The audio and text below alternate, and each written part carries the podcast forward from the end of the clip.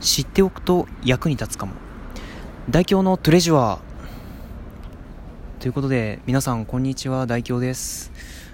大阪でなんか結構すごい地震が起きましたけど、ね、皆さん安否の方大丈夫でしょうか？ねまああの結構テレビとかを見る限りはね道路が陥没したりとか、ね、そこから水道が破裂して、水道が破裂？何言ってんだろう。ね、水道管が破裂して水が溢れ出たりとか、ね、あと、塀が崩れて女の子が犠牲になったりとか、ね、いろんな大変なことが起きてますが、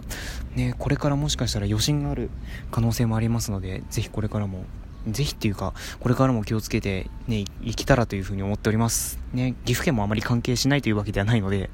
うん、岐阜県で大変な地震が起こるかもしれませんので、まあ、ちょっとそこら辺はね、身を身を引き締めて頑張っていこうというふうに思っておりますが、目の前に蜂がいる、ちょっと何、大丈夫かな、あれ。まあ、とにかくそんな感じで、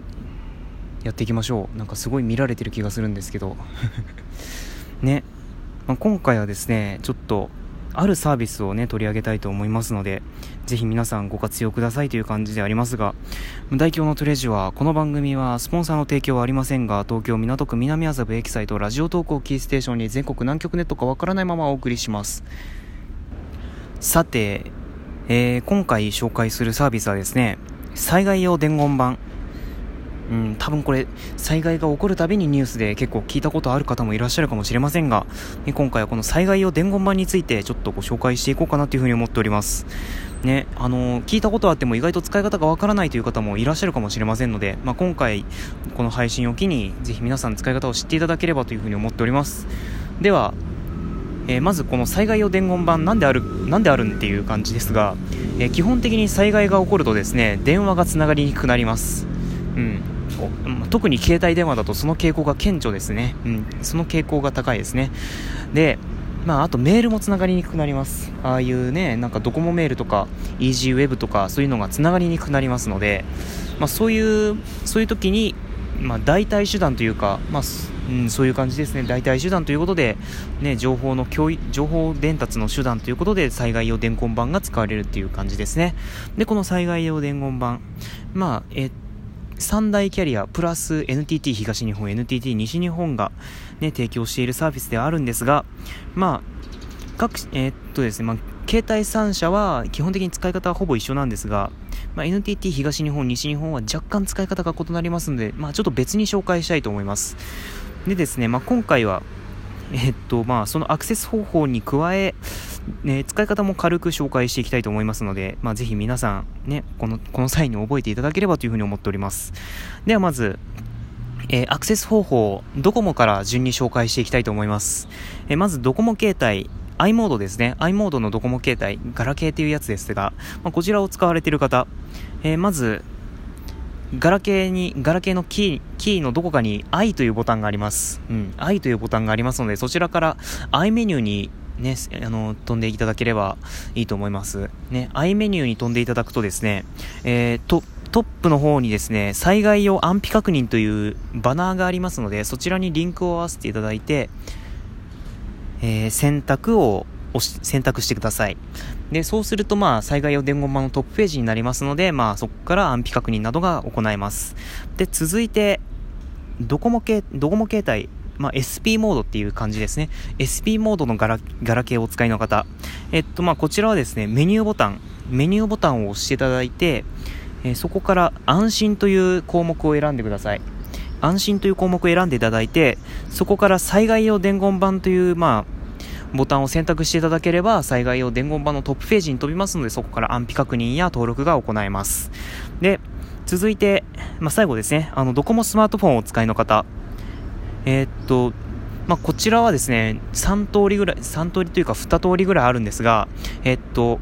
まあ一番、ドコモ側が推奨しているのは、災害用キットというアプリケーションを使うことですね。あの、ドコモスマートフォンの場合は、標準でプリインストールされていることが多いんですが、あと iPhone をお使いの方は、あの、 App Store からインストールができますので、ぜひご利用ください。で、まあ、こちらからですね、起動していただくと、あの、災害用伝言板、え、簡易版と通常版があるんですが、基本的に簡易版で問題ないかと思われますので、まあ、簡易版を押していただいて、ね、簡易版の方がおそらく軽いですので、まあ、簡易版を押していただいて登録や確認などが行えます。で、えっと、入ってないという方、えっとですね、ドコモスマートフォンにはですね、D メニューという、あ基本的に嫌われてる 基本的にあの、ドコモスマートフォンを使いのユーザーさんには嫌われているものがございますので、まあ、ちょっとそちらの方を押していただくと、あの、災害用伝言板が提供されている時に限り一番上の方に災害用安否確認というリンクがありますのでそちらをタップしていただくと災害用伝言板のページに飛びますのでぜひそこから利用してみてください。であの D メニューも災害用キットもないという方。えー、っとですねそういう場合は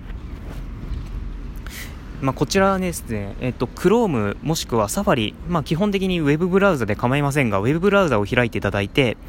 えー、そのなんだっけ、これ URL のアドレスの入力欄に smt.docomo.ne.jp と入力していただくと D メニューに飛びます。で D メニューに飛ぶと、えー、災害用安否確認というボタンがありますので、そこから災害用伝言板の各種サービスを利用できます。ただ、一つ注意していただきたいのが、この登録が安否の登録ができるのが、えっと、LTE もしくは 4G もしくは 3G に接続している時に限ります。Wi-Fi 環境だと登録ができませんので、一回、あの、Wi-Fi を切っていただいて登録してください。うん。あの、低速でもなかなか使えますので、まあ、ちょっとそこら辺は留意していただいてご利用ください。で、続いて au をご利用の皆さん。au はですね、まず au 携帯。あの、3G と 4G があるんですが、その見分け方としては、アンテナのところに 4G と書いてあれば、えー、4G LTE 携帯です。で、書いてなければ、あの、3G 携帯ですので、まあ、ちょっと今回は 3G 携帯から紹介していきますね。えー、3G 携帯、3G 携帯ご利用の方、えー、下、下のキーのところに EG ボタンがあるんですね。えー、っと、Z、Z がなんか印刷されているような感じのボタンがありますので、そちらを押していただいて、えトップメニューに飛びます。でトップメニューから、え上の方にある災害用伝言板提供中というバナーがありますので、そちらを選んでいただければ、災害用伝言板のトップページに飛びます。そちらから安否の確認や登録が行えますので、ぜひご利用ください。で、え、4G LTE 携帯をご利用の方はですね、メニュー画面からアプリを選んでいただいて、そこから au 災害対策というものを選んでいただくと、と、災害用伝言板というボタンがあるはずですので、そこから災害用伝言板の各種サービスが利用できます。で、まあそちらの方から利用してください。で、Android、えっと、Android 搭載のスマートフォンをご利用の方、あ、まあ、あと iPhone ですね。えー、っと、Android のスマートフォンに関しては、基本的に au 災害対策というアプリがプリインストールされているんですが、まあ、されてない方は au マーケットから au 災害対策と検索していただければインストールが可能です。で、iPhone の方はですね、App Store から au 災害対策で検索していただくと、えー、アプリのダウンロードができますので、そちらからダウンロードしていただいてご利用ください。で、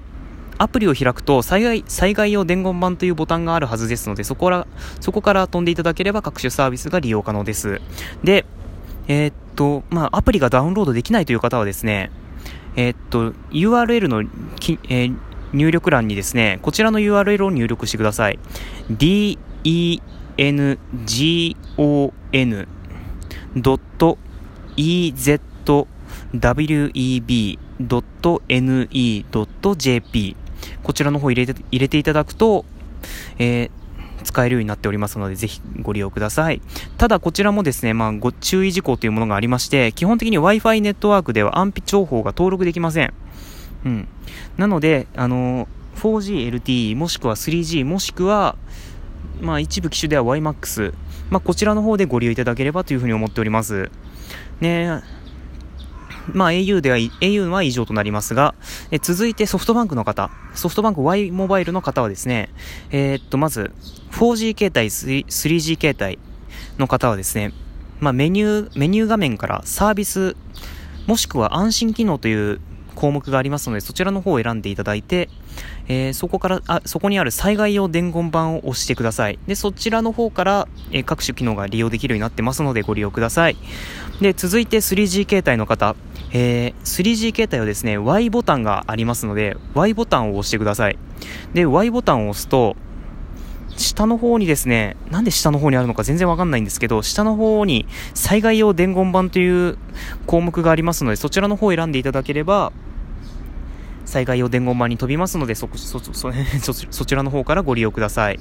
で、えー、iPhone、スマートフォン、タブレットをご利用の方ですね。えっ、と、まあ、その機種をご利用の方はですね、災害用伝言板というアプリをインストールしないと利用できません。うん、あのネブラウザで使えるかもしれませんが、あの僕からはちょっと保証できませんので、災害用伝言板というアプリを入れていただいてご利用ください。で、えっと、まあ、こちらはアプリストアからね、探せばインストールができますので、まあ、ぜひぜひ探してインストールしてみてください。で、あただ一部機種ではご利用、えー、一部機種では利用できない場合がありますので、あの、そちらの方は Web171 をご利用ください。後ほどご紹介しますね。多分後編になってしまうと思うんですが、まあ、そちらの方で、あの、ちょっとやってみてください。で、えー、っと、まあ、携帯3社、利用方法はですね、えー、まず、まあ、トップページ、トップページからを想定していますが、えー、安否の登録、まあ、もしくは登録ですね、登録を押していただいて、えー、状態、まあ、4つチェックがあると思うんですが、まあ、全て選択もできますが、えー、無事です、被害があります、自宅にいます、避難所にいます。から選んでいただいて、で、コメントも入力して登録としていただければ、災害用伝言板に登録されます。で、確認したい場合はですね、まあ、トップページから安否の確認、もしくは確認ですね、えー、そちらの方を押していただいて、あの、電話番号ですね。あの、確認したい人の電話番号を入力していただければ、えす、べての会社の伝言板を検索して、で、該当する場合は表示してくれます。で、他社に、他社にその情報がある場合は、えそのリンクを表示してくれますので、で、そのリンクをクリックすれば、その会社の伝言板に飛びますので、まあ、そちらからご確認ください。で、まあ、最前編は携帯3社の伝言板を紹介しましたが、後編では格安 SIM などのご利用の、まあ、リスナーさんに向けて、ちょっと災害用伝言板のサービスを紹介したいと思います。ぜひ後編も聞いてください。ということで、続く。